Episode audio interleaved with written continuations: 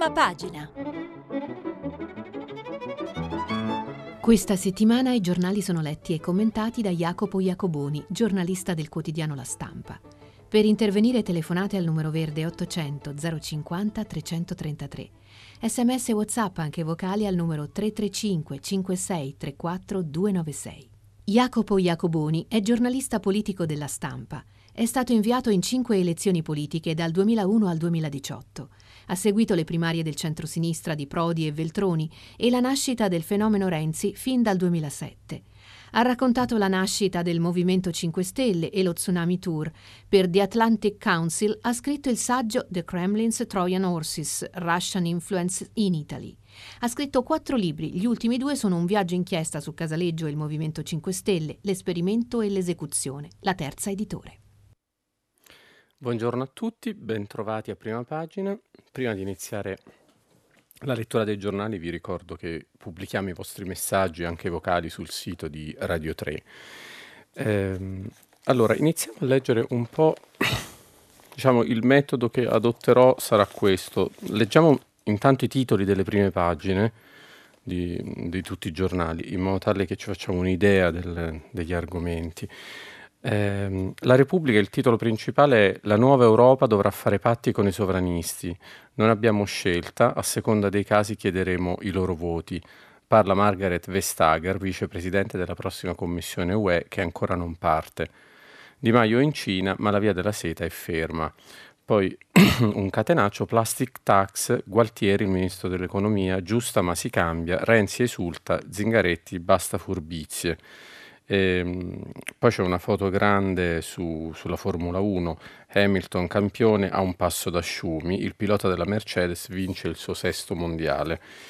Ehm, il Corriere della Sera fa un titolo invece sulla manovra, intesa difficile sulla manovra, la sfida in aula e Di Maio rilancia no ai negozi sempre aperti. Eh, c'è una vignetta divertente di Giannelli su cui mi è caduto l'occhio subito sotto il titolo del Corriere della Sera. Domenica mattina ci sono i soliti due signori di Giannelli che parlano. Uno dice Di Maio insiste per l'obbligo di chiusura dei negozi nei giorni festivi e, e l'altro signore gli risponde il PD è contrario, va a finire che fanno chiudere bottega a lui. Alla fine è sempre il PD quello che poi sembra dover chiudere bottega però è anche vero che non la chiude. E il secondo titolo del Corriere con una grande foto è sul maltempo, maltempo nuove emergenze in Liguria, allagamenti anche in Toscana e Campania. Eh, la stampa ha un titolo su un, un, intervento dell'ex procuratore di Roma, Giuseppe Pignatone. Eh, il titolo è la pro- Pignatone, la prova c'è. Mafia e corruzione condizionano Roma. Non servono omicidi e bombe, basta il vincolo associativo a delinquere. Eh, l'ex procuratore interviene dopo la sentenza della Cassazione che ha sollevato molte polemiche. Eh, un altro titolo sul, mh, sulla stampa dice che Buzzi e Carminati ora potrebbero uscire ricorso dei legali. Eh, c'è poi un titolo a fondo pagina, ve lo leggo, Balotelli, una pallonata ai tifosi razzisti. Eh, dopo Roma sospesa per pochi minuti anche la partita Verona-Brescia dove ci sono stati ululati e bu ogni volta che, che diciamo, eh, toccava palla a Balotelli. Balotelli ha reagito con una pallonata verso la curva. E il Sole 24 ore titola i primi vincenti e perdenti della manovra che ferma l'IVA. Eh, margini limitati, l'ALT alle aliquote assorbe 23,1 dei 30 miliardi disponibili, di ciò che resta la quota principale va al taglio del cuneo. I destinatari, stop al super ticket e bonus bebè, rischio di una imutasi, su, rischio mh, imutasi sulla casa, e rilancio su, su 4.0 per le imprese, stretta sull'auto aziendale, sull'auto ai dipendenti. E, ehm, il, il giornale ha un titolo Governo di plastica, lite continua. Il PD giù nei sondaggi, ora frena sulla tassa, ma il Movimento 5 Stelle insiste. Caccia a 1,6 miliardi, rischio patrimoniale. Ehm... Il titolo della verità invece è Rissa nel governo sulla manovra.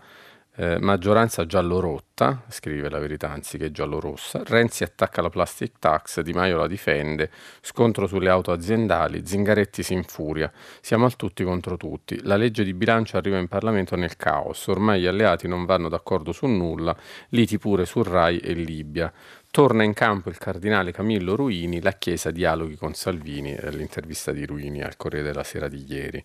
Eh, il Fatto Quotidiano, tutte le balle sulla plastic tax, il Fatto difende, difende queste tasse, aziende in ginocchio, ma esiste in mezza Europa e non fa danni, anzi, dopo Renzi anche Bonaccini, il presidente dell'Emilia Romagna, che adesso appunto è molto importante perché si voterà presto in quella regione, eh, contro la microtassa ambientalista. Il titolo di Libero eh, nel paese di Di Maio in 12.000 incassano il reddito grillino. C'è un'inchiesta su Pomigliano d'Arco, assistenzialismo clientelare, eh, scrive Libero, a Pomigliano d'Arco e dintorni prendono il sussidio e non faticano. De Luca, l'obolo è servito a pagare la manovalanza della camorra, una cosa molto dura che come al solito con grande franchezza il presidente della campagna non, è noto per non essere non uno con i piedi su, sulla lingua. Il foglio fa un diciamo un'edizione speciale dedicata a Mario Draghi. Il titolo in prima pagina è Governare da Draghi, parole, fatti, idee, leadership e tabù violati, gli otto anni di Mario Draghi che hanno cambiato l'Europa, spiegati con le parole del presidente uscente della BCE. Un omaggio e, e poi magari leggeremo qualcosa dal foglio. Ehm, allora, io volevo cominciare, ci sono varie uh, uh, ipotesi, ma forse alla fine è utile cominciare parlando di Europa. L'Europa si trova in una condizione molto bizzarra, come dice Margaret Vestager nell'intervista eh, su Repubblica. Sapete che la Commissione è, è, è, ferma, praticamente in un limbo, perché non sono stati eletti eh, tre commissari, sono stati rifiutati da una serie di, di, di veti incrociati. Eh, scrive intervista di Andrea Bonanni e Alberto D'Argenio a Vestager. Nel suo ufficio al decimo piano del Berlamont, Margaret Vestager armeggia con due giganti brocche per servire la colazione a tutti quanti. Nel frattempo riflette ad alta voce. Eh, sono in transizione verso il mio nuovo incarico con von der Leyen e, e intanto continuo a fare il lavoro con Juncker. Eh, Fatto sta che sono, dice Repubblica, settimane strane queste in cui la nuova Commissione UE non riesce a entrare in carica a causa della bocciatura di tre commissari da parte del Parlamento di Strasburgo.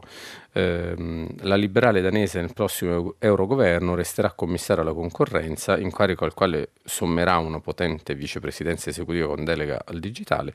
Tutto questo naturalmente se si coagula una maggioranza per comporre la commissione, cosa che finora incredibilmente non è successo, cioè la famosa operazione operazione mh, Ursula, Prodi la chiama così, l'elezione di Ursula von der Leyen, non si è replicata in, in tre, eh, per l'elezione di tre commissari fondamentali, quindi diciamo il governo non, non, non c'è, è monco. Allora la Repubblica chiede con che maggioranza agirete, eh, la domanda appunto è questa, e Vestager risponde questo è il Parlamento che abbiamo, lo hanno scelto gli elettori. I cittadini si aspettano che i gruppi lavorino insieme. Da noi in Danimarca è normale avere una maggioranza con diversi partiti che spesso non sono d'accordo, ma poi negoziano e trovano compromessi capaci di rappresentare tutti. Certo, PPE e socialdemocratici prima governavano in due e ora devono lavorare in tre insieme a Renew. Una nuova situazione per loro. E allora eh, le viene chiesto, pensa a una maggioranza stabile o piuttosto a una più flessibile che a volte comprenda i verdi e altre volte anche i sovranisti che hanno già sostenuto von der Leyen? Come i polacchi di diritto e giustizia, il PIS. Eh, lei risponde, non abbiamo scelta, a seconda dei dossier inviteremo i gruppi a collaborare, chiederemo i loro voti, non porteremo in aula proposte prendere o lasciare, al contrario saremo in contatto da subito con i maggiori gruppi dicendo cosa stiamo progettando e ascolteremo le loro idee prima di chiudere i, i testi. E quindi il titolo è appunto l'UE difenderà i propri interessi ma con una, una maggioranza ad assetto variabile, abbastanza inedita questa situazione è incredibile per certi versi. E, ehm, sempre restando a cavallo tra naturalmente l'importanza dell'Europa per l'Italia è evidente, ma eh, appunto tra politica estera e italiana, oggi c'è la visita di del ministro degli esteri dell'Italia, Luigi Di Maio, eh, in Cina. Repubblica titola pagina 2: L'Italia va a fare la star in Cina, però la via della seta è ferma. Di Maio in visita da Xi Jinping per l'Expo, dove siamo il paese ospite d'onore, ma paghiamo la diffidenza di Pechino. In un anno il famoso accordo che ci ha isolato dagli USA e dal resto del G7 ha prodotto pochi risultati. Le esportazioni sono in calo. Leggiamo l'articolo del corrispondente dalla Cina Filippo Santelli. L'Italia vuole essere un partner privilegiato della Cina, diceva giusto un anno fa a Shanghai Luigi Di Maio, all'epoca vice premier e ministro dello sviluppo economico del governo con la Lega. Eh, L'Italia è arrivata prima, rivendicava a marzo a Roma, mentre il precedente governo eh, con Salvini aderiva, unico paese al, del G7, alla via della seta di Xi Jinping. Oggi Di Maio torna in Cina dal ministro degli esteri e dovrà spiegare cosa resta di quelle parole. L'Italia è ospite d'onore alla seconda edizione del CIE, il grande expo delle esportazioni volute da Xi per mostrare al mondo che il dragone ha fame di merci. Eh, però, insomma, il rapporto privilegiato a cui Di Maio e il Movimento 5 Stelle aspiravano non si vedrà, anche se stavolta dovesse azzeccare il nome. A sette mesi dalla firma del memorandum, eh, dovesse azzeccare il nome, ricordate quando sbagliò, insomma, Xi Jinping, chiamò Ping. A sette mesi dalla firma del memorandum che provocò la durissima reazione americana, le esportazioni made in Italy calano, i contratti firmati dalle nostre aziende lungo la via della seta si contano sulle dita di una mano, gli investimenti cinesi in Italia non si materializzano, tutto quasi congelato dopo che Washington ha ricordato all'Italia che il suo campo è quello atlantico, collocazione di cui il Premier Conte si è fatto garante per il nuovo governo. Così ora da Pechino filtra una certa irritazione per le oscillazioni del nostro paese, evidente nell'affondo dell'agenzia di stampa di regime contro Di Maio, definito una scelta inusuale per la Farnesina. La Cina appunto disse che era inusuale questa scelta, quindi non, non questo spostamento molto voluto dal Movimento 5 Stelle verso dell'asse italiano geopolitico verso, verso Pechino non, non, sta funzionando perché avviene tra mille svolte e giravolte. Ehm, passerei ehm,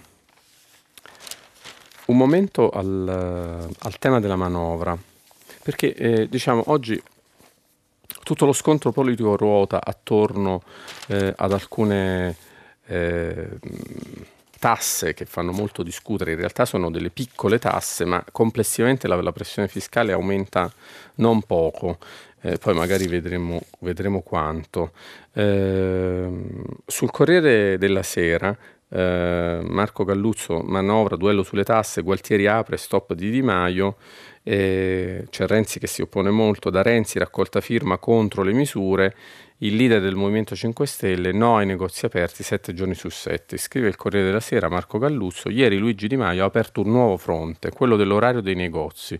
Dopo il decreto dignità e il decreto Riders dobbiamo andare avanti nella tutela delle persone che lavorano, come nel caso delle partite IVA e dei lavoratori dipendenti degli esercizi commerciali che sono sprofondati nella giungla degli orari di apertura e chiusura cercando invano di battere i centri commerciali rimanendo aperti 12 ore al giorno e 7 giorni su 7. Gli ha subito risposto Salvini, non vuole i negozi aperti, tranquillo Gigi, con tutte le tasse che state mettendo manterrai la promessa. E chiaramente allude al fatto Salvini che con questa finanziaria si produrranno effetti eh, recessivi, secondo lui.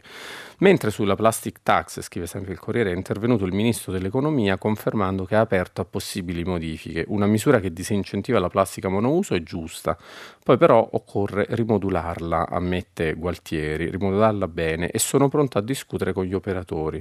Meno propenso invece Luigi Di Maio che sembra difendere la misura a spada tratta.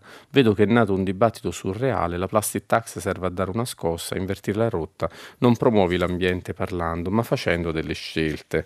Ehm... C'è una cosa che, che eh, in questa materia si può eh, sottolineare, diciamo in questa eh, apparente retromarcia del, del, governo, del ministro del Gualtieri sulla plastic tax, appunto che Renzi esulta e dice per 24 ore mi hanno dato addosso e adesso eh, sembra che vengano diciamo, sulle mie posizioni. Eh, il, il, modo in cui potrebbero eh, trovare i, i soldi per evitare o comunque ridurre al minimo l'impatto di questa plastic tax è spiegato su Repubblica a pagina 7 in un articolo di Tommaso Ciriaco. Eh, il cuneo fiscale nel mirino renziano e la manovra però rischia. Mm, adesso l'Italia Italia Viva mette nel mirino il cuneo fiscale e lo fa preparando una mossa parlamentare che rischia di far ballare la maggioranza, un emendamento possibilmente concordato con gli alleati per far slittare la riforma voluta dal PD a ottobre 2020 in modo da recuperare risorse utili a sterilizzare le nuove tasse sulla plastica e sulle auto aziendali, considerate una sciagura dai renziani. La mente dell'operazione Luigi Marattin, sempre più protagonista mh, mm, per Italia Viva della campagna sulla legge di bilancio. Non ha molto senso destinare 3 miliardi per il sacrosanto scopo di abbassare le tasse ai lavoratori dipendenti, ma poi alzarle di mezzo miliardo alla stessa platea attraverso la stretta sulle auto aziendali, che ricordiamolo non colpisce certo i super manager ma gli impiegati.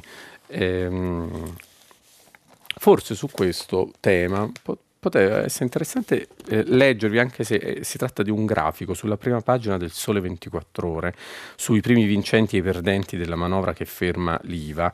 Ehm, è difficile raccontare un grafico, ma comunque ci sono tutte le categorie eh, elencate no? a centro pagina, famiglie, proprietari inquilini, dipendenti privati, dipendenti pubblici, giovani, professionisti, imprese. È interessante che c'è appunto un, una delle cose che, che viene mh, mm, subito all'occhio, è prendete i dipendenti privati, eh, avrebbero maggiori benefici dal taglio del cuneo fiscale, eh, molti maggiori benefici, ma avrebbero molti maggiori svantaggi dal, dalla nuova tassa sulle auto aziendali. Quindi diciamo le, il risultato si azzera in questo caso. Eh, proprietari e inquilini avrebbero vantaggi su, per esempio dalla cedolare sugli affitti, dal bonus sui lavori, ma rischiano un aumento delle tasse sulla fusione IMU-TASI. Eh, I professionisti avrebbero prevalentemente svantaggi, secondo il Sole 24 Ore, eh, dal no flat tax 20% ai vincoli al forfettario.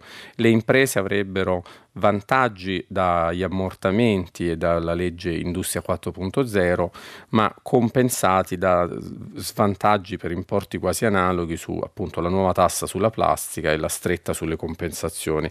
Insomma, cioè, l'impressione che questo grafico fa, fa, insomma, graficamente viene molto all'occhio è che sia un po' un gioco a costo eh, quasi zero. Eh, sul mm, cosa c'è eh, politicamente dietro questa eh, situazione? Vorrei leggervi eh, un, una parte del commento di Angelo Panebianco oggi sull'editoriale del Corriere della Sera, eh, perché il, il, problema naturalmente è che c'è un, uno, uno, scenario politico in cui stanno, eh, si stanno delineando questi due blocchi, l, l, diciamo la nuova destra e questa chiamiamola strana alleanza tra Movimento 5 Stelle e, e, e PD dall'altra parte ed, e, e, scompare il centro. Il titolo dell'articolo è la figura eh, la futura legge elettorale e il ruolo chiave del centro. Scrive Pane Bianco eh, se come in Italia oggi l'elettorato di centro appare ridotto e disperso, manca un'offerta politica che possa aggregarlo, mentre sono forti solo le estreme, allora le, la democrazia è nei guai. Pane Bianco sta facendo tutta una riflessione sulla legge elettorale, sugli scenari diciamo, possibili tra eh, proporzionale totale o maggioritario secco che vorrebbe la Lega. Eh, il primo punto da fissare è questo, scrive, se non ci sono canali per favorire la convergenza al centro di una parte ampia dell'elettorato, non c'è stabilità della democrazia, quale che sia il sistema elettorale adottato. Se c'è il proporzionale ma manca un partito centrista capace di attrarre tanti elettori, la democrazia è a rischio lo stesso. Se c'è una legge maggioritaria la quale favorisce una competizione tra due schieramenti, non può esserci stabilità se i due schieramenti non convergono al centro o se, quantomeno, nello schieramento vincente l'ala più moderata non riesca a bilanciare quella più estrema. Dunque, se nel nostro futuro c'è il proporzionale, allora bisogna sperare che nasca un forte partito di centro, ma ovviamente non ci sono garanzie. Ricordiamo comunque quali mali si porta dietro il proporzionale, già oggi visibili. Il male principale è l'immobilismo, non c'è sintesi politica possibile, ciascuno resta inchiodato alla difesa dei propri interessi e delle idee della più o meno ristretta frazione di elettori di cui ha bisogno per essere rieletto. Non è neppure possibile favorire convergenze aperte fra maggioranza e opposizioni su questioni vitali nelle quali la convergenza sarebbe necessaria. Per esempio, in regime di proporzionale non è possibile costruire una seria politica dell'immigrazione. Lo scontro insensato tra chi dice chiudiamo le frontiere e chi dice accoglienza accoglienza non può cessare mai perché in regime di proporzionale bisogna preoccuparsi solo del proprio orticello elettorale e si viene ricattati dai più insensati fra coloro che lo occupano. Eh, è sempre chiarissimo eh, il modo di ragionare di Pane Bianco. Ehm, volevo leggervi, ehm, no, magari uno ve lo leggo subito, poi un altro ve lo leggo dopo, perché ehm, quello di Belpietro, il commento di Belpietro sulla verità, eh, che appunto sempre parlando della manovra, mentre adesso ne avevamo visto un, cioè quello che è lo sfondo politico, cioè la situazione molto instabile del, del, del quadro politico, eh, lei, il commento di Belpietro è sul, su tutti i limiti di questa, di questa, manovra, a suo giudizio. Quello di Giuseppe Conte è un governo dannoso per l'economia del paese, altro che esecutivo nato per impedire che le tasse aumentino e l'Italia vada in recessione. La manovra appena varata farà lievitare le imposte e retrocedere in serie B una serie di aziende, scrive Belpietro. Ehm, in particolare vi leggo un pezzetto in cui critica molto la tassa sulla plastica. Con la scusa di difendere l'ambiente, l'esecutivo si appresta a tartassare i produttori di bottigliette, vaschette per alimenti e fustini per i detersivi.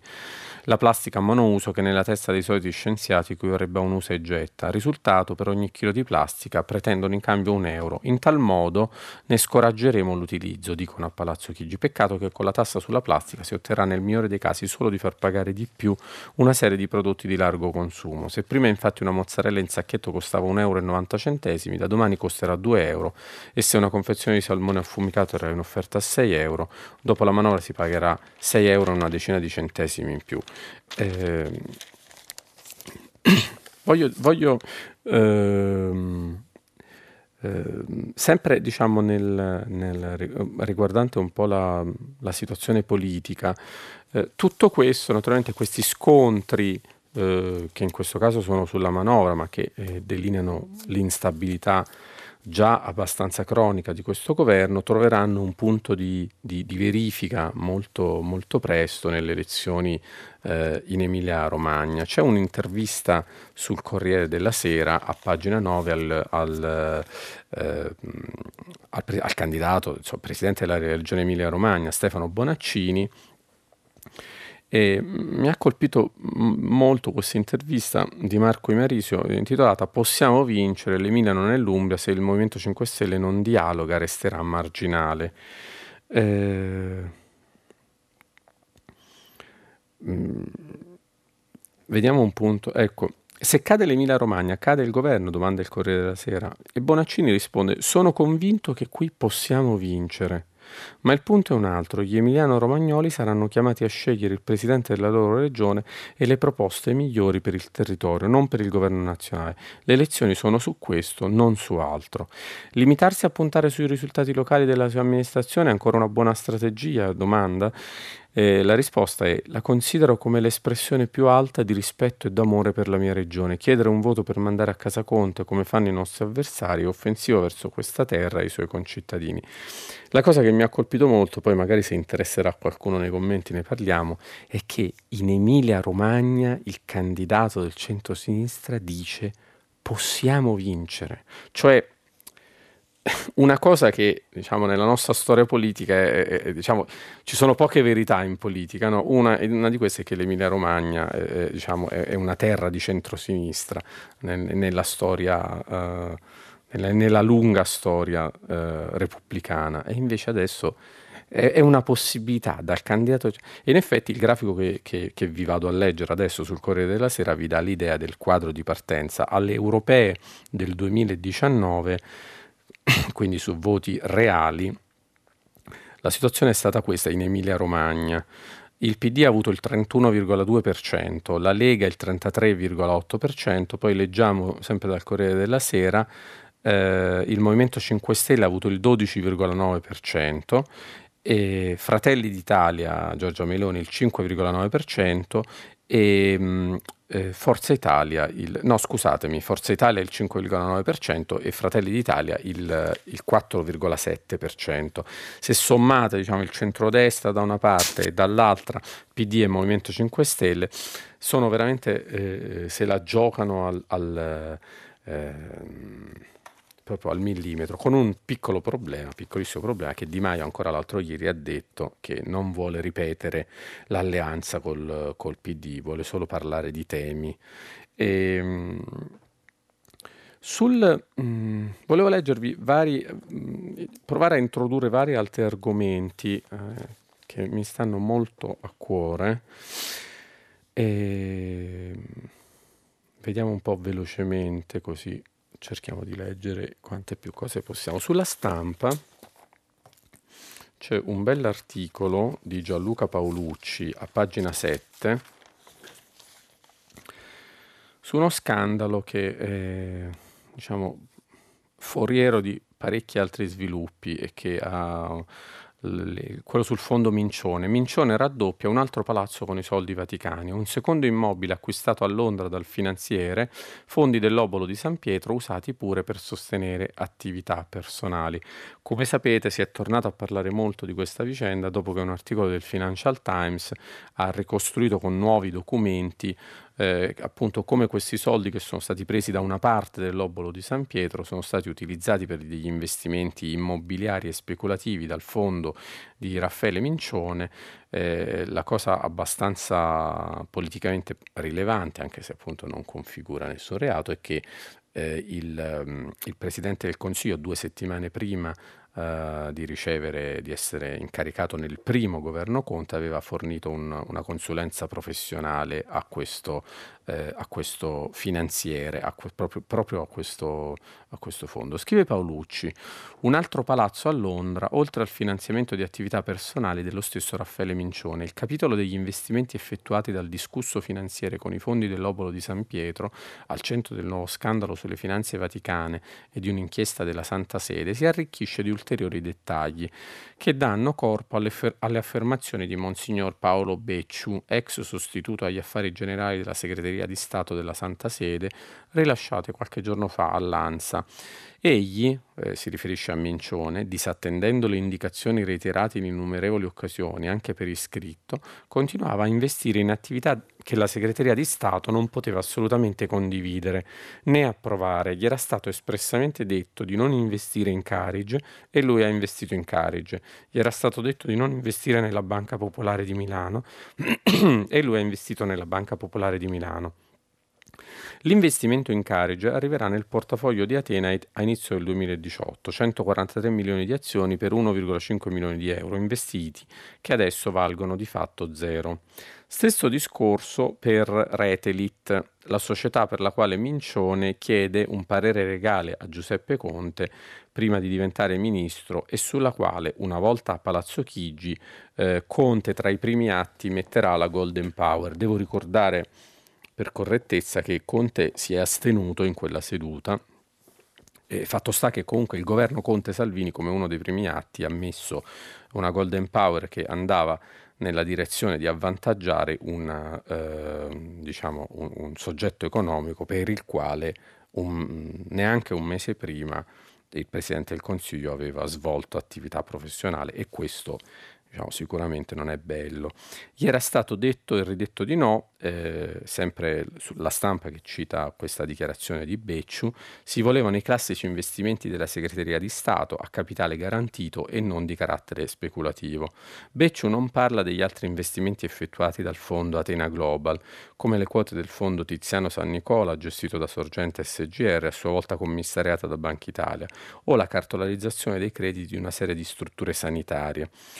Oltre all'immobile di Sloan Avenue, di cui la stampa pubblica una bella foto a, a Chelsea, diciamo, non lontano dal Chelsea Bridge, eh, oltre a questo immobile mm, leggo adesso interamente di proprietà della Chiesa e probabilmente l'asset di miglior qualità nel pacchetto. Nel fondo, alimentati dai soldi del Vaticano, c'è anche appunto un altro immobile, sempre a Londra. Si tratta di una proprietà di Kensal Road a North Kensington, acquisita dal fondo Atena tramite un veicolo di Jersey denominato Stroso Ltd, poi rinominato KR2 Ltd. I rendiconti del fondo mostrano un valore di acquisto di 11,7 milioni contro un valore a fine 2018 inferiore a 8 milioni di euro, cioè, si sono volatilizzati 3 milioni di euro, ma questo potrebbe essere semplicemente un investimento sbagliato. Il punto è che però invece nella Santa Sede è aperta un'inchiesta su come sono stati messi soldi in questi fondi, in particolare in queste due operazioni, eh, diciamo prendendoli, stornandoli dall'obolo di San Pietro. E appunto mh, poi c'è questa eh, circostanza della consulenza a Conte che ovviamente fornisce un, un, un, po' di imbarazzo perché c'è chi sostiene che ci sia, conflitto, ci sia stato conflitto di interessi o comunque diciamo un conflitto tra attività nonostante Conte si sia astenuto appunto su quella storia. Ehm, volevo leggervi altre eh, due cose, due interviste che sono effettivamente interessanti.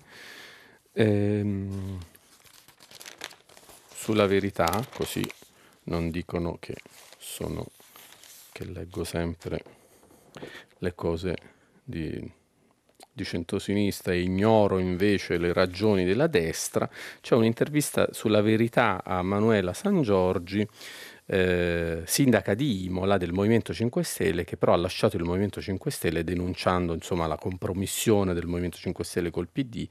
E, e, e insomma, lei dice che a Imola, eh, tra l'altro appunto una, una delle, potrebbe essere utile, sarebbe stata utile magari nella battaglia contro la Lega, una, una sindaca comunque del Movimento 5 Stelle capace di vincere lì, invece lei dice alla domanda, ce lo dica lei, continuare con Zingaretti o andare alle elezioni? Eh, i, i, 5 Stelle hanno manovrato dentro il Consiglio e creato una situazione di guerra all'ultimo colpo eh, e il PD li ha aiutati. Dovremmo continuare a governare il paese con questi? Meglio il voto che questa farsa. Possibile che nessuno, sta parlando una sindaca grillina che ha da poco lasciato il Movimento 5 Stelle, possibile che nessuno si renda conto che più passa il tempo e più il PD si impossessa del movimento, gli lega le mani, gli fa perdere la sua natura originaria? L'esito elettorale in Umbria è stato un avvertimento. Se ci dovesse essere un bis in Emilia Romagna, staccare la spina diventa un passo inevitabile, a meno di non volersi consegnare mani e piedi alla sinistra.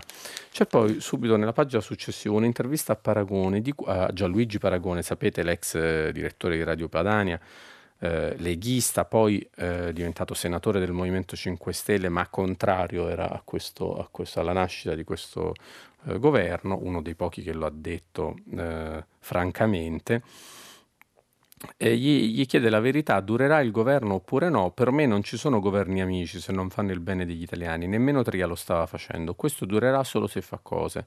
Prima davamo una speranza, si riferisce al Movimento 5 Stelle, quindi non ci riuscirete più, dobbiamo riuscirci. Perché? Risponde Paragone, altrimenti questa rabbia si riverserà nelle strade, ce n'è ancora tanta. Gli arrabbiati voteranno Salvini? La Lega non può occupare tutto questo spazio e questa inquietudine diffusa mi spaventa perché può produrre qual- qualsiasi esito. Eh, non si recuperano, oggi il vento è a favore di Salvini e questo vento non lo puoi fermare con le mani. Eh, questa seconda considerazione effettivamente è, insomma, va, va presa seriamente in considerazione. Molto inquietante appunto la cosa che dice, lo dicevano molto anche Grillo e Casaleggio, no? che se non ci siamo noi c'è la, la, la rabbia di piazza, la, lo, lo, dicevano la violenza, qui Paragone dice eh, un'espressione un, po', un pochino più morbida, però insomma la rabbia si riverserà nelle strade, insomma, sempre abbastanza eh, preoccupante. Volevo leggervi eh, due due brevi come guardate, guardo un attimo, sì abbiamo tempo, guardo un attimo, introdurre due notizie, una la leggo sulla stampa, uh, vi leggo brevemente il titolo così introduciamo il, l'articolo che voglio leggere. Articolo a pagina 9. Bannon, Steve Bannon, deciso a comprare il Telegraph. Trasformerò il giornale in una voce internazionale stile Trump. Il costo sarebbe 100 milioni di sterline. E quando ieri ho letto questa, questa storia, questa notizia, mi, mi, viene sempre in mente la cosa che... Eh, non mancano mai a, a, un certo tipo di persone, i soldi non mancano mai, diciamo, per fare queste operazioni. Comunque, eh, vi, vi, ho letto questa notizia che riguarda il Regno Unito, ma riguarda Steve Bannon, perché ehm, volevo proporvi un, qualche passo del commento di Roberto Perotti sulla Repubblica. Parla di Trump, il titolo è Un Trumpismo senza oppositori. In qualsiasi altro momento della storia degli Stati Uniti, scrive Perotti, la politica avrebbe trovato il modo di limitare un presidente diventato scheggia impazzita. Per molto meno un pezzo del Partito Repubblicano abbandonò Nixon e di fatto lo costrinse a dimettersi prima di un voto formale di impeachment. Il vero problema dell'Occidente è che questo non avviene negli Stati Uniti di oggi. Su 200 deputati repubblicani, non uno ha votato contro Trump nel voto di giovedì. Perché? La risposta è il trumpismo. Per noi è difficile comprenderlo, ma molti elettori repubblicani sono più trampiani di Trump. In particolare, Trump ha avuto un supporto senza precedenti, 80%, in un gruppo senza il quale nessun, nessun, presidente repubblicano può essere eletto, gli evangelici, difficili da definire, ma essenzialmente quei cristiani di qualsiasi denominazione che credono nella centralità della conversione, del pentimento e della giustificazione per fede, circa un quarto dell'elettorato. Inizialmente Trump era in cima alla loro lista nera, sia per la sua vita privata, sia per la sua indifferenza alle tematiche religiose, ma seguendo il manipolatore principe Steve Bannon, appunto, e qui Mm, ci connettiamo a quello che vi leggevo prima, e per motivi di pura tattica politica promise di prendersi cura delle loro istanze e tutto cambiò. Ma questa spiegazione non basta. La spiegazione profonda è nel libro La maggioranza immorale di Ben Howe, un evangelico trampiano pentito, e si può sintetizzare in due parole, vendetta e soldi. Per decenni i conservatori evangelici si sono sentiti prevaricati dall'establishment della costa orientale, umiliati dall'ideologia del politically correct, etichettati come razzisti dalla polizia del linguaggio, privati di voce sui media principali, impauriti di dire quello che pensano. Eh, ecco, vabbè, poi insomma prosegue, ma insomma eh, c'è da dire che adesso questa paura non ce l'hanno proprio più e via, le, le briglie si, si, si, sono totalmente sciolte, quindi si, siamo, siamo, tra, tra, un po' saranno quelli, i politically correct a doversi preoccupare di, di dire qualcosa diciamo, di apparentemente buono e buonario.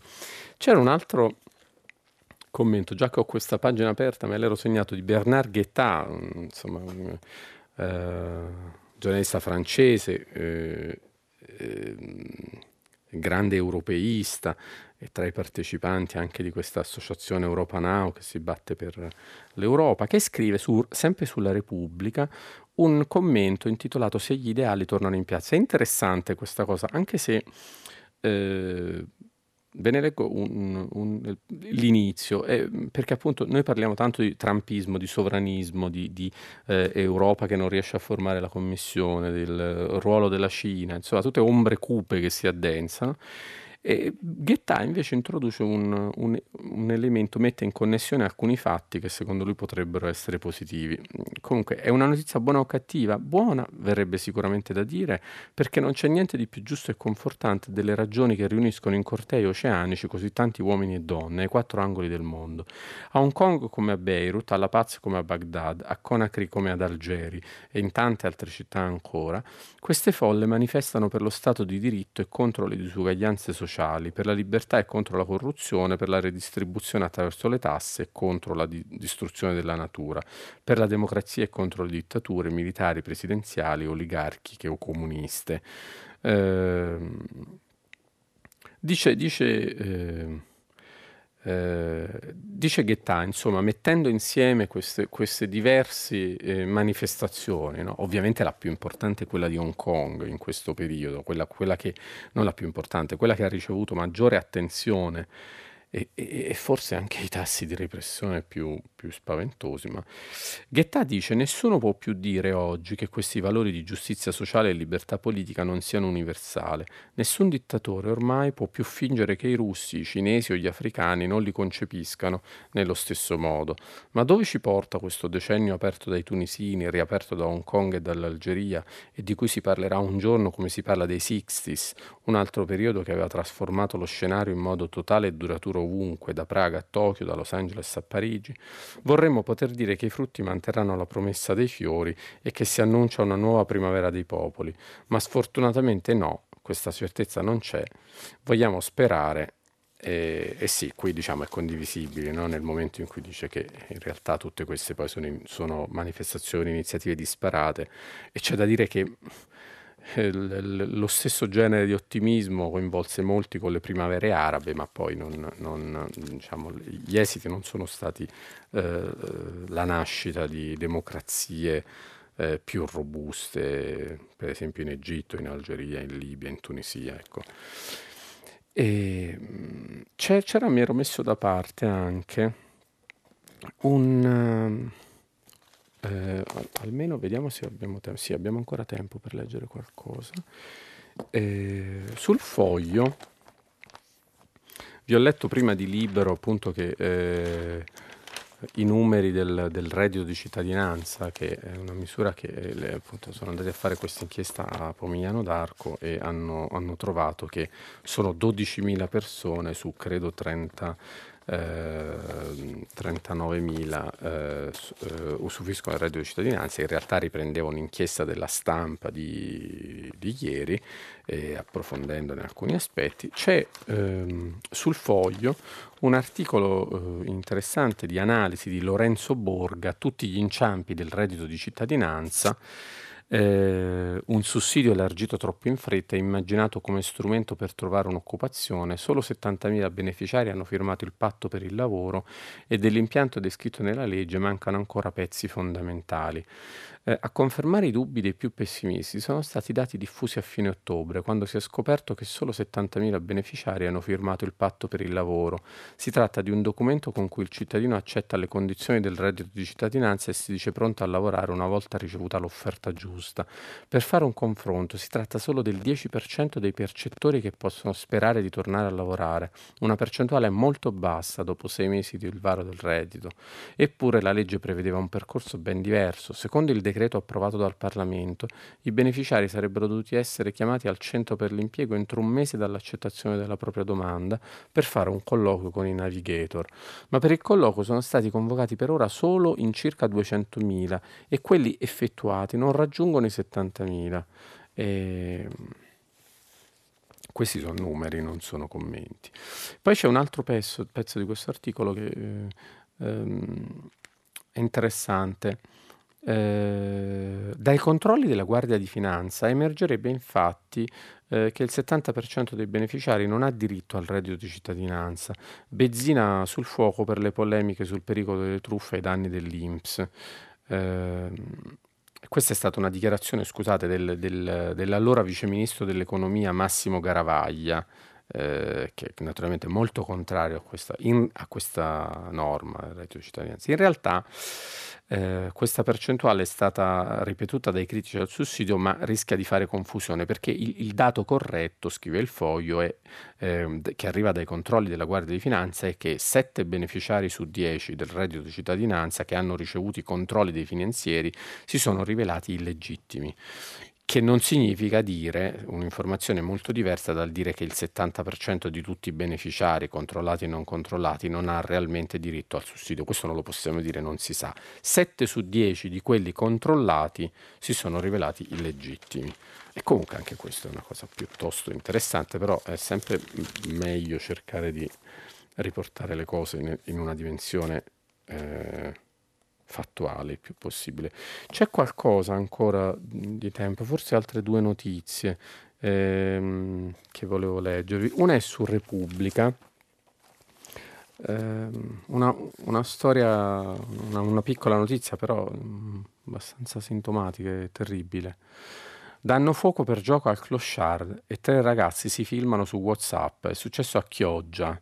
Due gli hanno dato fuoco ai capelli, un terzo ha ripreso la scena col telefonino. Un video di 11 secondi che ieri pomeriggio è girato su WhatsApp racconta la notte shock di tre ragazzi che se la prendono con un clochard di 47 anni con problemi psichici. Un volto noto tra le calli e il porto di Chioggia, dove spesso trova riparo per la notte. Nel video l'uomo è di spalle, inerme, non reagisce, non si ribella e due dei tre amici si divertono ad avvicinare l'accendino ai capelli. Eh, lo fanno almeno tre volte, ridono, il volto di uno dei due viene ripreso dal telefonino dell'amico, non è chiaro se i ragazzi, due minorenni e uno appena maggiorenne, già identificati dai carabinieri, abbiano sorpreso il, ten- il senza tetto alle spalle oppure l'abbiano obbligato a sottoporsi a quello che ai loro occhi sembra essere un passatempo da far vedere agli amici. A me, oltre a tutte le, le cose, poi magari forse ne parleremo dopo, mi, mi, mi, domando come WhatsApp non riesca a reagire tempestivamente a, a monte a, e, a bloccare immediatamente un, un, una roba del genere. E, ehm, la rassegna di oggi finisce qui, siamo alle 8, vi aspetto subito dopo la pubblicità per le vostre domande il filo diretto con gli ascoltatori. Jacopo Iacoboni, giornalista del quotidiano La Stampa, ha terminato la lettura dei giornali di oggi. Per intervenire chiamate il numero verde 800 050 333. Sms WhatsApp anche vocali al numero 335 56 34 296. Bentornati, eh, iniziamo il filo diretto con eh, le telefonate. Vi ricordo che pubblichiamo anche i messaggi sul sito di Radio 3 e io poi ne leggerò quanti più è possibile. Eh, pronto? Sì, pronto, buongiorno. Buongiorno. buongiorno. Eh, Franco da Verona. Buongiorno Franco. Buongiorno. Ecco, io mi riferivo a questa tassa sulla plastica che è argomento di dibattito eh, sia nel governo che tra i cittadini e, e che è causa, quasi causa di rottura insomma, nell'ambito governativo. E, e, penso una cosa semplice, che non, non deve essere vista né come paura di perdita di consensi per le future votazioni in Emilia Romagna, eh, e né come aumento di costo per i, per i fruitori, per i cittadini perché eh, la soluzione, eh, l'alternativa logica è quella di eh, una sostituzione degli imballaggi con imballaggi ecocompatibili e a quel punto i, i, centesimi che un cittadino pagherebbe in più li pagherebbe volentieri perché tutti parliamo di coscienza pubblica e la maggior parte degli italiani ce l'hanno Ecco, l'Italia non è solo l'Emilia Romagna, che sia una magnifica regione, ecco, e le fabbriche potrebbero convertire gli imballaggi con imballaggi compatibili, ecco, e, e, la coscienza pubblica eh, ne, sarebbe, ne, sarebbe, ne, sarebbe, avvantaggiata anche per future elezioni se la paura è quella. Insomma, ecco, perciò mh, mm, mm, non si deve avere paura di affrontare l'argomento anche nell'ambito governativo come eh, eh, plastica sì, plastica no, plastica aumenta i soldi per i, i costi per i cittadini e fa perdere consensi al governo. Eh, dobbiano essere e siamo tutti eh, eh, un po' più verdi e questo è a vantaggio di tutti, ecco, questo volevo dire insomma. Non è uno spauracchio ma è un, ma è un vantaggio totale, mi sembra talmente logico e semplice e lo volevo esporre. Insomma, so Franco, la ringrazio. Praticamente nella sua domanda ci sono due, due domande. Sulla prima eh, cioè su perché mettere in connessione la, la, tassa, giusta o sbagliata che sia, sulla plastica con le elezioni in Emilia, con lo spauracchio che, che possa far sostanzialmente, diciamo, non, non, ci giriamo intorno, che possa far perdere eh, il, il, il, candidato, il governatore uscente Bonaccini sostenuto da, dal centro-sinistra, non si sa ancora se sostenuto anche dal Movimento 5 Stelle e quindi far vincere Salvini. Eh, eh, lei in teoria ha ragione su questa cosa. Dico in teoria perché poi la, la politica in realtà non è, un, non è tanto una materia teorica, ma è una, una prassi è una, e quindi è difficile immaginare che i partiti possano non essere condizionati, specialmente i partiti dell'attuale fragile maggioranza, da quello che sta per succedere in Emilia, dove ogni minima cosa può produrre quello spostamento che, che poi ti fa vincere o perdere. Quindi lei ha, ha, ragione in astratto, ma in concreto francamente no. Invece sul, sulla, sulla misura in sé eh, io penso che, che diciamo, tasse di, di natura ambientale non, non, le guardo mai con antipatia, se, se, se, vuole la mia opinione.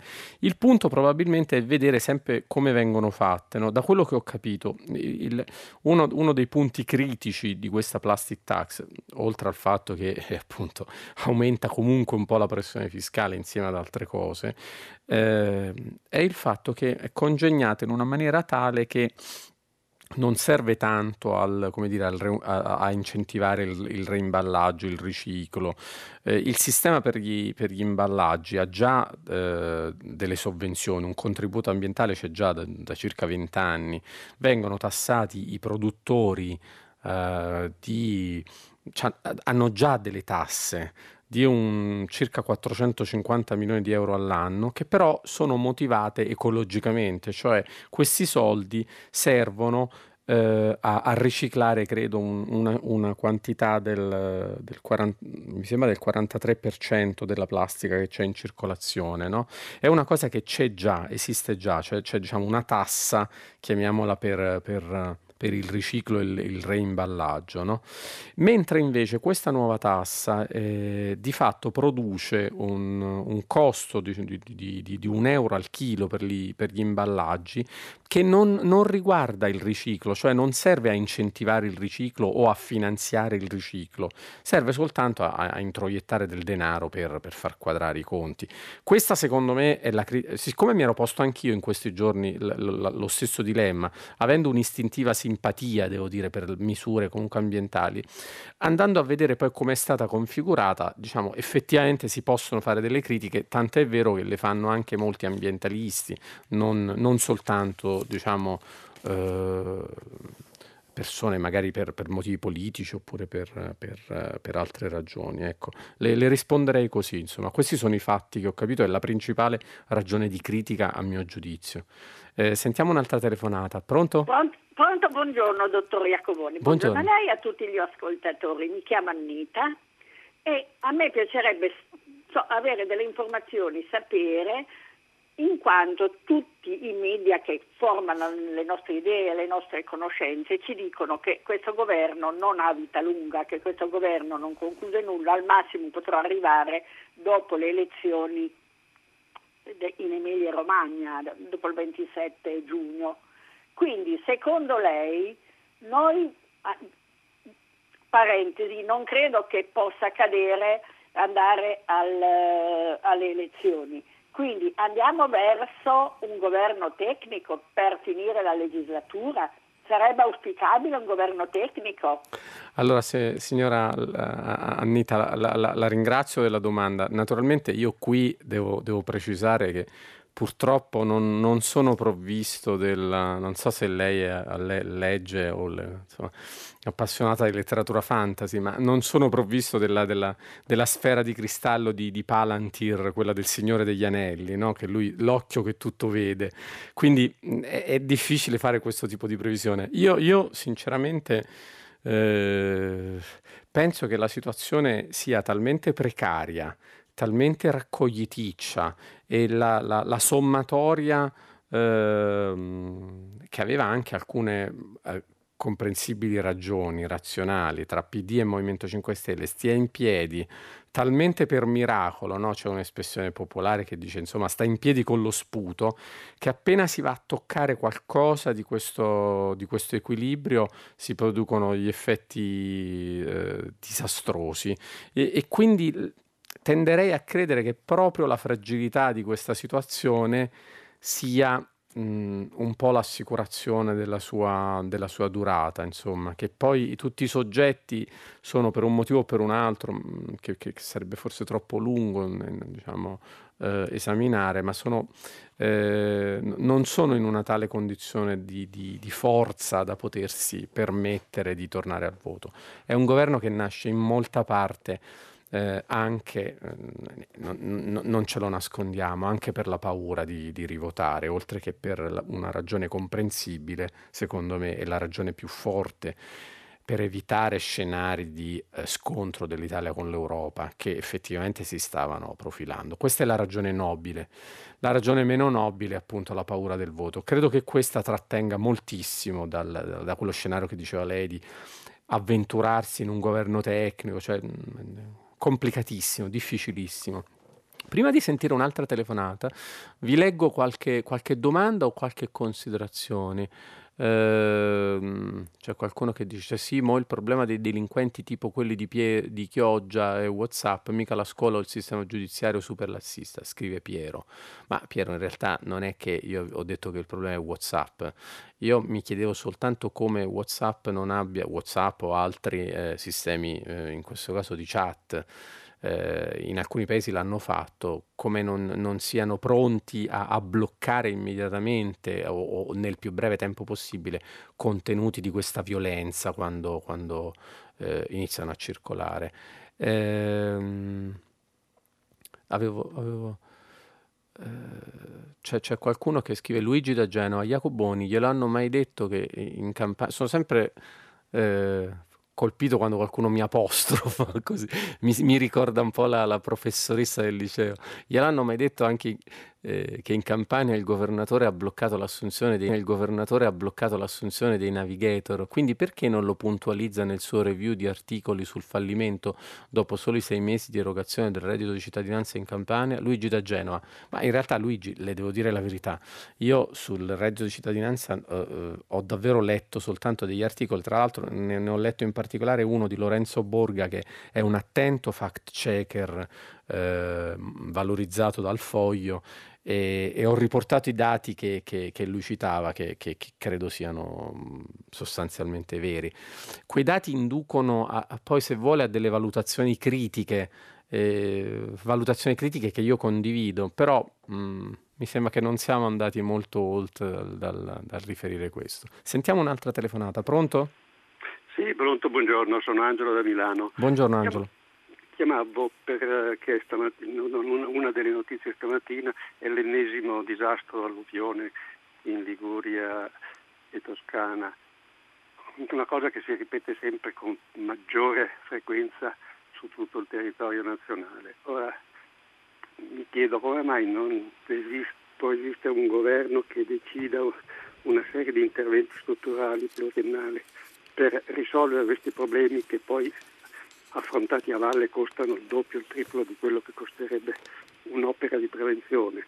Io credo che su questo non dovrebbe esserci nessuna differenza di opinioni nel, nella, nella, nella, gente, per cui eventualmente anche un uh, ritocco selezionato sui beni di lusso dell'IVA destinato a questo scopo potrebbe essere accettato da tutti senza proteste qualcosa bisogna fare perché qui le cose diventano sempre più frequenti, se ne parla una settimana e poi si ritorna come prima.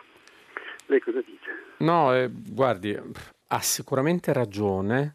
Eh, le soluzioni naturalmente sono complesse, no, non è facile trovare, però certamente una cosa colpisce e ha colpito anche me che siamo appena al, al, al, oggi al 4 novembre, quindi cioè proprio all'inizio del, del, della stagione in cui inizia a piovere, a far freddo e, e sono bastate appunto no, non dei fenomeni diciamo eh, particolarmente eh, diciamo imprevisti o imprevedibili in questo momento dell'anno, una tromba d'aria, pioggia molto forte, per fare esondare Ehm, per fare sondare fiumi e far sfollare abitazioni addirittura. Credo che nei punti più gravi, nello Spezzino, sì, sono state sfollate diverse abitazioni. Eh, quindi effettivamente c'è proprio l'impressione che, come dice lei, che c'è un problema strutturale, che non si sta eh, intervenendo.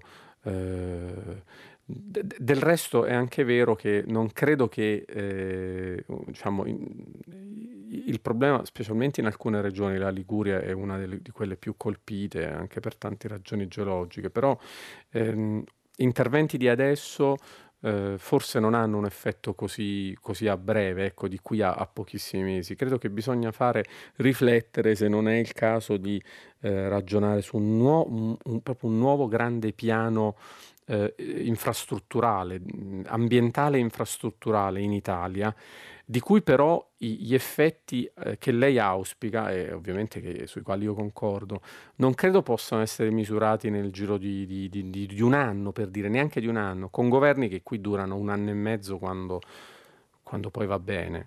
Sentiamo un'altra telefonata, pronto? Pronto?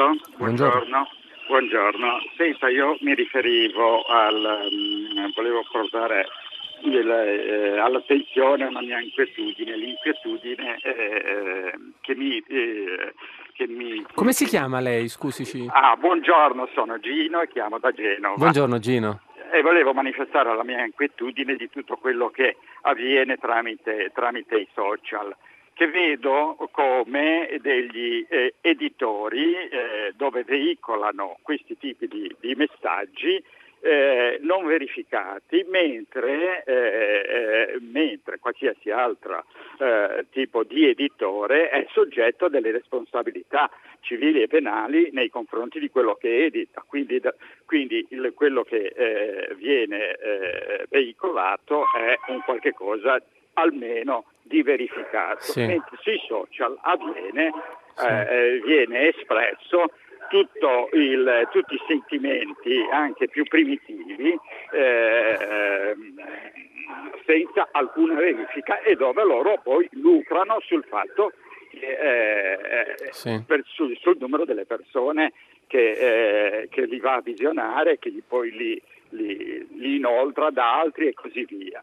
Eh, mi inquieta parecchio volevo sentire un po' la sua eh, opinione. Sì, eh, guardi, la, intanto la ringrazio per questa domanda. È materia mh, complicata assai. Per fortuna, diciamo, è una delle cose di cui mi sono occupato di più in questi anni, quindi se, se volesse poi un giorno io e lei ci potremmo trovare a prendere un caffè e parlarne per un paio di ore. Io quello che dico è che Ehm, per esempio anche su tutto quello che riguarda l'hate speech, no? il discorso di odio, di violenza, la diffusione di odio e di violenza attraverso, lei, lei, lei faceva riferimento ai social, no? ai social o anche io dico aggiungerei ai sistemi di chat o chat di gruppo, prima parlavamo di Whatsapp ma eh, ce ne sono tanti insomma.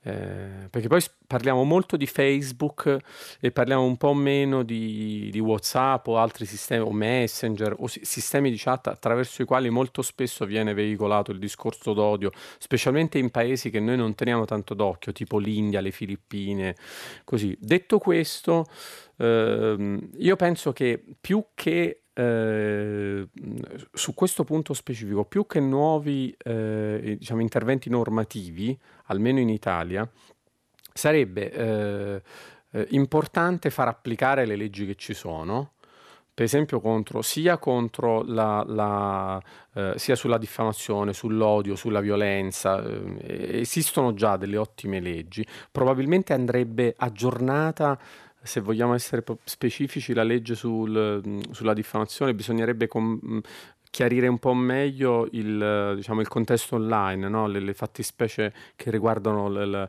la, la, la, diffusione di, di odio e, e, e, le diffamazioni online. Però insomma mi sembra che il punto sia piuttosto la volontà di perseguirle usando le leggi che già ci sono. Mi sembra come se quando avvengono delle cose online eh, si tenda un po' a dire, vabbè, ma insomma a pensare che l'online è un mondo... Io non ho mai creduto alla distinzione online e offline, ho sempre pensato che fosse un'unica realtà, è la realtà eh, e, e tant'è vero che quello che accade on, on, online produce conseguenze offline. Nelle Filippine e in India, sempre per stare a questo esempio che avevo fatto, ci sono state delle, delle eh, operazioni di diffamazione eh, rivolte a delle persone che hanno prodotto degli assassini per motivi religiosi sulla base di false informazioni. Quindi diciamo, di fronte a queste cose lo strumento eh, legislativo ci sarebbe già intervenire, interviene la polizia postale eh, e, e, può chiudere a monte, eh, stiamo parlando, le pagine, i contenuti di odio, i contenuti di violenza, scusate, a valle, nel senso quando, quando si verificano. Io sono contrario alle chiusure, a, de, a, alle censure, alle chiusure, alle, al, ai, al blocco di contenuti a valle piuttosto sono per l'intervento più rapido possibile eh, eh, quando ci sono le cose che delineava lei eh, a valle di odio, di violenza, di diffamazione eh, dalle autorità preposte che hanno leggi già, in Italia ce ne sono e, e forse poi diciamo cioè, ci sarebbe tutto un altro discorso da aprire sui, sui social perché ehm, effettivamente i social hanno, è casa loro, quindi per loro sarebbe mh, mm, abbastanza più facile intervenire molto rapidamente quando c'è diffusione di odio, però per farlo dovrebbero avere la volontà di farlo. E qui entrano in gioco le considerazioni che faceva lei, il traffico, le revenue, eh, insomma i, i, i, guadagni che loro hanno da, dalla diffusione di qualunque contenuto, di qualunque tipo esso sia. Eh, su questo secondo me si può fare un lavoro molto più forte, ma non lo può fare certo un paesino come l'Italia, lo può fare l'Europa da una parte e lo possono fare gli Stati Uniti, alzarsi eh, diciamo, standing up co- contro questi soggetti e invitarli in maniera molto persuasiva ad agire, fermo restando che stiamo parlando sempre di aziende, hanno quasi tutte la sede negli Stati Uniti e, e, invece quello che dice lei dovrebbe essere il compito del, delle, delle, autorità eh, pubbliche, delle statuali. Le ripeto, ci sono le leggi per farlo, eh, il problema poi è farlo.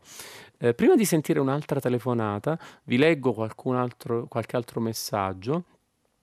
Eh, Jacoboni ha letto la mozione hate speech, sorprende il silenzio dei giornalisti perché a sconvolgere è la parte in cui specifica che non esiste ancora una definizione normativa di hate speech, ma in base a una raccomandazione del Comitato del Consiglio d'Europa questo termine copre tutte le forme o giustificazione dell'odio razziale, xenofobia, antisemitismo, antislamismo, discrimin- antigitanismo, discriminazione verso minoranze immigrati, sorrette da etnocentrismo e nazionalismo aggressivo. Eh, a parte che si sono dimenticati di elencare l'antisionismo, forse perché molto praticato a sinistra, questo elenco dovrebbe andare alla Corte Costituzionale perché così poco chiaro limita la libertà di pensiero e parola di corretta e libera informazione. Non c'è la firma, però questo è un punto di vista sempre sullo stesso tema sollevato dall'ultimo ascoltatore, diverso però, più preoccupato del free speech come anche per esempio Mark Zuckerberg, il CEO di Facebook, eh, diciamo, dice noi non chiudiamo le cose anche quando sono palesemente false, neanche per esempio gli ads di Trump, le pubblicità politiche di Trump, perché noi non, non, non siamo il tribunale su, diciamo, del, della libertà di pensiero, vogliamo eh, consentire il massimo possibile della libertà di pensiero e poi ognuno ha la, la, la la capacità di, di, eh, insomma, di discernimento e di, e di, valutare. Credo che sia una posizione presa dai, dai eh, so, dalle major, dei giganti tecnologici, assolutamente francamente insostenibile. E credo che questo sia un concetto malinteso di free speech, mentre invece la, la, la, la preoccupazione sul non censurare contenuti eh, legittimi eh, a, a, monte, eh, quella la condivido. Sentiamo un'altra telefonata. Pronto? Pronto? Buongiorno. Buongiorno, sono Angelo Tolentino. Buongiorno Angelo. Una domanda semplicissima che mi sembra ovvia. Ma lei pensa che sia la plastica ad inquinare oppure sono le persone che la disperdono nell'ambiente, che la buttano via ad inquinare? Sì, se noi guardiamo eh, nei luoghi dove c'è no, dispersione di ambiente troviamo alluminio, ferro, legno, mille altri materiali che non vengono però demonizzati come la plastica. E quindi vorrei fare un piccolo elogio della plastica. Lei sa come vivevamo, nelle condizioni igieniche in cui vivevamo noi 70 anni fa, il negozio dei generi alimentari come era fatto, quando si prendevano su le cose con le mani e si mettevano dentro, un, un, a, dentro la borsa della spesa, oppure al problema dell'acqua, dell'acqua potabile nei paesi in via di sviluppo, al, alle malattie connesse col trasporto dell'acqua sporca, inquinata. Quindi secondo me la plastica è un materiale meraviglioso che ha modificato in positivo la nostra vita, tantissimo.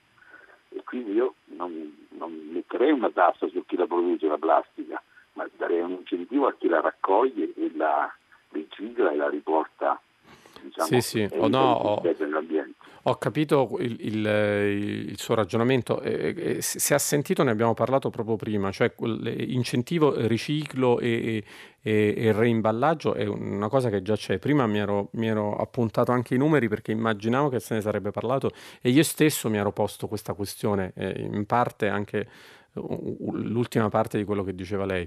Sull'elogio della plastica, io sinceramente penso che eh, c'è stato un momento in cui ha cominciato a, a eh, abbiamo cominciato, ma per tante ragioni, anche per il mutamento degli stili di vita, il cambiamento del turismo, il turismo di massa, eh, il, la moltiplicazione dei viaggi, eh, la, la, la, grande facilità rispetto a prima di, so, di, di, di, affittarsi una casa e farsi un weekend in Europa. Insomma, eh, ci sono tanti motivi che hanno eh, fatto, contribuito ad aumentare in maniera eh, difficilmente sostenibile la diffusione della, della, plastica. Io penso che si potrebbe cominciare a tornare indietro.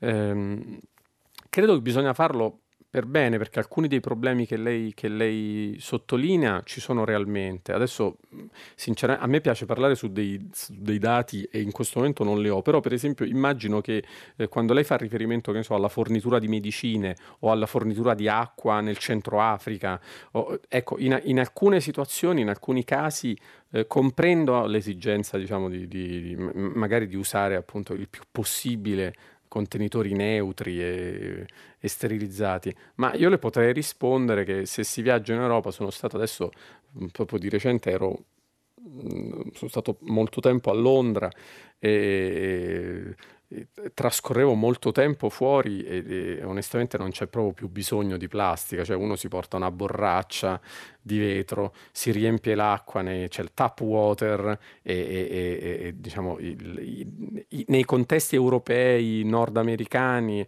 si potrebbe veramente limitarlo al, al, al minimo. In alcune altre, in alcune altre situazioni eh, effettivamente la, la, la, cosa è diversa, sarebbe, sarebbe mh, mm, bene approfondirla appunto con dei, con dei dati che in questo momento non ho a disposizione. Sentiamo un'altra telefonata, pronto? Pronto? Buongiorno. Buongiorno, Fabio Cernuschi da Milano. Buongiorno Fabio. Buongiorno dottor Ecoboni. Senta, solo una precisazione. Mi scusi, lei ha parlato di controllo da parte diciamo, delle strutture informatiche preposte al, in qualche modo alla trasmissione dei dati. In particolare ha chiesto il controllo come mai Whatsapp non abbia praticato controllo su contenuti inappropriati.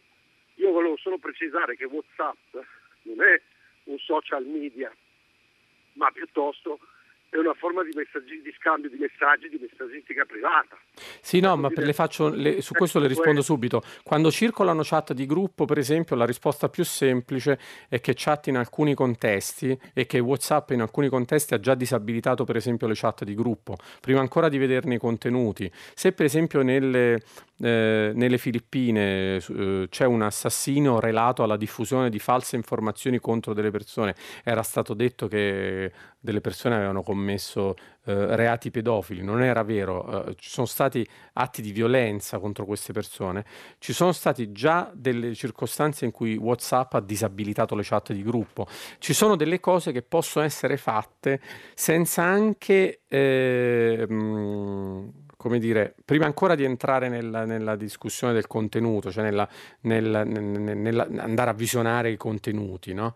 Dopodiché, naturalmente, ci può essere, e, e qui entriamo appunto in quello che dicevo prima, il rapporto tra i, i, giganti tech e le autorità pubbliche che hanno in primo luogo il compito di fermare queste cose. E se c'è un rapporto efficace e veloce, quando c'è un, una, una, diffusione di un, per esempio appunto prima leggevo la storia del, del video di, eh, del, del clochard a cui è stato fu- dato fuoco, quando si diffonde una cosa così eh, possono essere le autorità che in, in immediata connessione col, con, con i giganti tecnologici chiudono e bloccano la diffusione del, di questo contenuto. È già possibilissimo farlo adesso, non, non, è, non, richiede guardi mi creda, non richiede, così come anche, ecco qui colgo lo spunto magari per dire una cosa interessante, su, c'è stato questo dibattito sull'anonimato e sulla la proposta di Italia Viva di eh, mettere la carta d'identità per aprire un account social si è, si è, scatenata una grande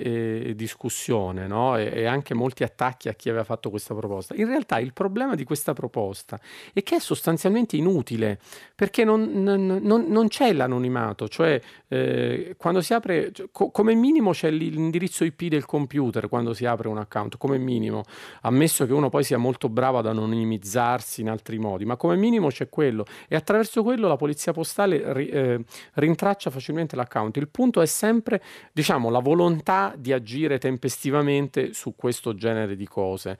E secondo me quella volontà tocca in primo luogo al, le dicevo, le ripeto, eh, non voglio essere equivocato, all'autorità pubblica.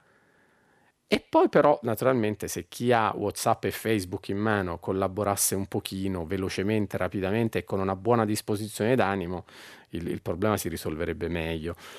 Eh, prima di un'altra telefonata volevo leggervi un, una richiesta di, di, precisazione, di chiarimento eh, che mi è arrivata eh, su, su, per sms. Jacoboni può spiegare meglio a chi non lo sapesse che cos'è l'obolo di San Pietro? Grazie da Clara Bologna. Prima abbiamo parlato della storia del finanziere Mincione e del fondo eh, Retelit, che appunto aveva usato anche una, un, una consulenza dell'allora non ancora Premier Giuseppe Conte, che poi di lì a poco sarebbe diventato Premier. E sostanzialmente questi, una parte rilevante dei soldi di questo fondo proveniva dai fondi, diciamo dall'obolo di San Pietro. Che cos'è l'obolo di San Pietro?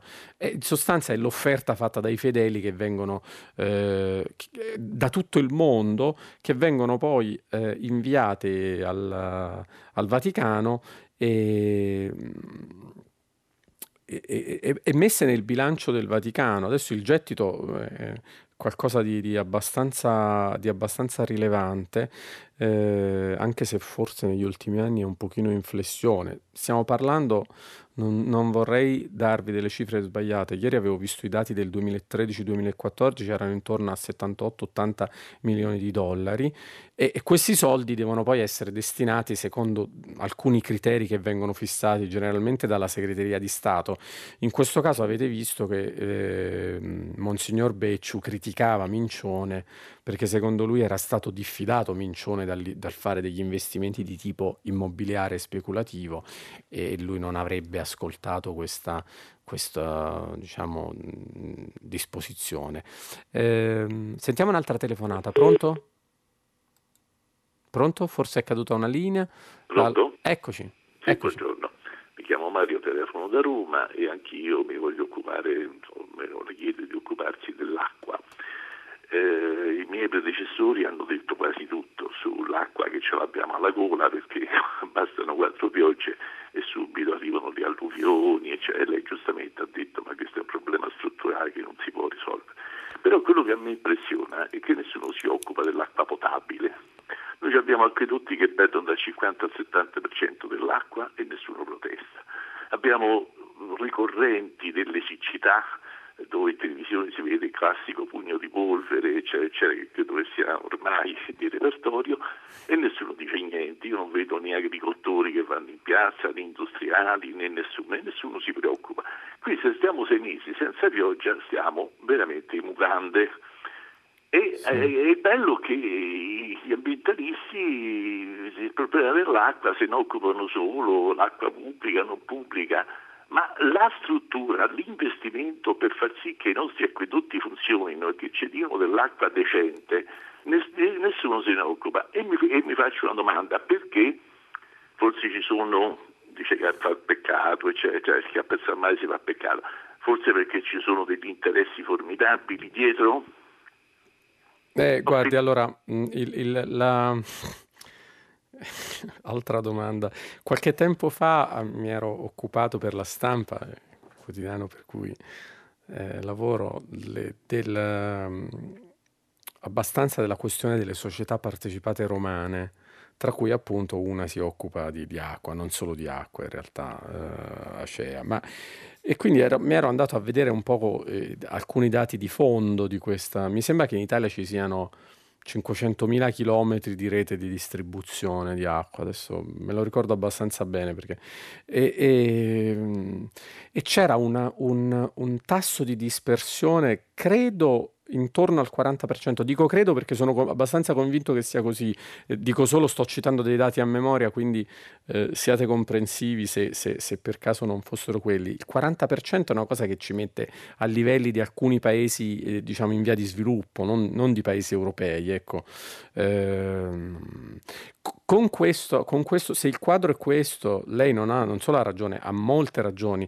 Sulla seconda, su, eh, io non posso che corroborare con questa cosa. Ero andato a vedere questa cosa perché invece i tassi di dispersione nella, diciamo, nella rete romana in particolare, mi ero occupato di questa cosa eh, quando c'erano tutta una, una, vicenda, una serie di vicende relative alle nomine eh, in AMA, in ACEA, nelle, nelle società partecipate romane.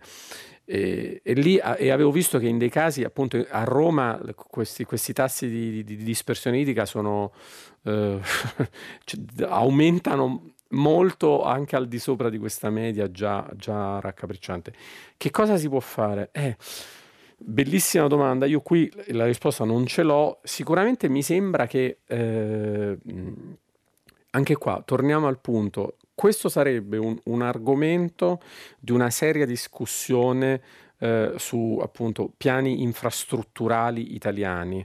Purtroppo noi quando parliamo di welfare, di soldi pubblici e di investimenti pubblici pensiamo sempre alla mancia assistenzialista, eh, che diventa assistenzialista specialmente perché è fatta male generalmente, eh, di sostegno al lavoro. Io penso che invece eh, bisognerebbe fare da una parte sì eh, occuparsi del, tema del reddito, in maniera seria, eh, non in maniera raffazzonata, e, però dall'altra occuparsi della questione che pone lei, che, che, che, che era un po' col, simile a quella che, sollevava l'ascoltatore in precedenza, cioè fare dei piani sulle nostre infrastrutture, no, no, non solo, adesso noi ogni tanto parliamo di strade, di autostrade, di trasporti su rotaie, per esempio la TAV. Di questo ogni tanto si parla, anche se in maniera molto più...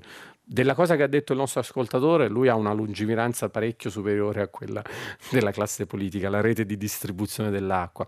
La stessa cosa, appunto, un piano ambientale in alc- almeno in alcune regioni molto esposte come la Liguria. Sinceramente non ne vedo traccia nel dibattito.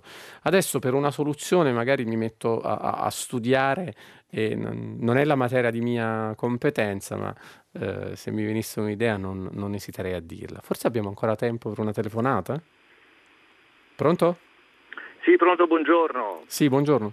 Buongiorno, mi chiamo Lorenzo, chiamo da Sarzana. Uh, la mia telefonata voleva solamente porre la, la sottolineatura al 4 novembre, una giornata che non vedo molto ricordata oggi sui quotidiani e che per me è, diciamo così, è un ricordo di ciò che è successo quel giorno, cioè la, l'armistizio e la vittoria dell'Italia su una, su una, forza, su una forza, contrastante che, che, che voleva conquistarci. Eh, dietro questa, questa, vittoria c'è stata poi il, il, la conseguenza del, dell'Italia che è diventato un paese democratico e, e sul sangue dei, dei morti, dei soldati che sono caduti, eh, questa Italia ancora viva e spero che ancora continui a vivere con questa democrazia che, che sinceramente la vedo un po', un, po', un po', scemata. Ecco tutto qua. Eh, non so se vuole fare un commento su questo mio ricordo. Ecco. Sì, sì, sì, no.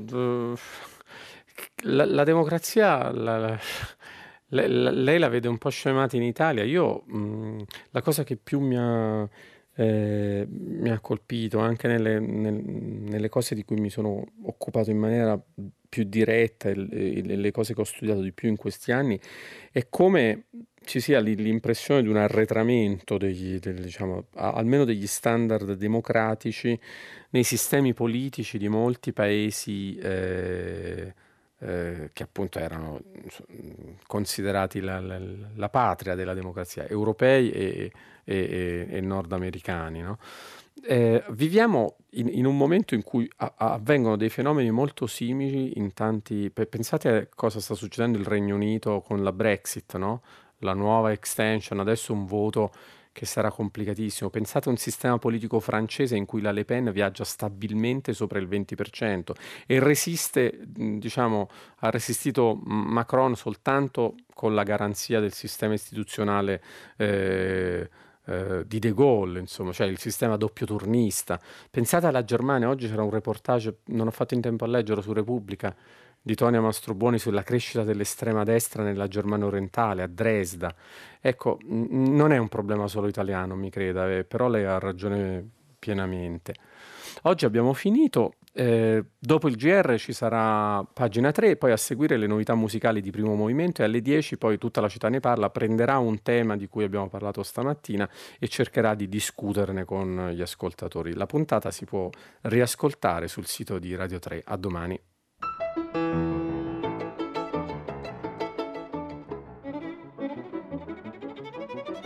Jacopo Iacoboni, giornalista del quotidiano La Stampa, ha letto e commentato i giornali di oggi. Prima pagina un programma a cura di Cristiana Castellotti, in redazione Maria Chiara Berenec, Natascia Cerqueti, Manuel De Lucia, Marco Pompi. Posta elettronica prima pagina chiocciolarai.it. La trasmissione si può ascoltare, riascoltare e scaricare in podcast sul sito di Radio 3 e sull'applicazione RaiPlay Radio.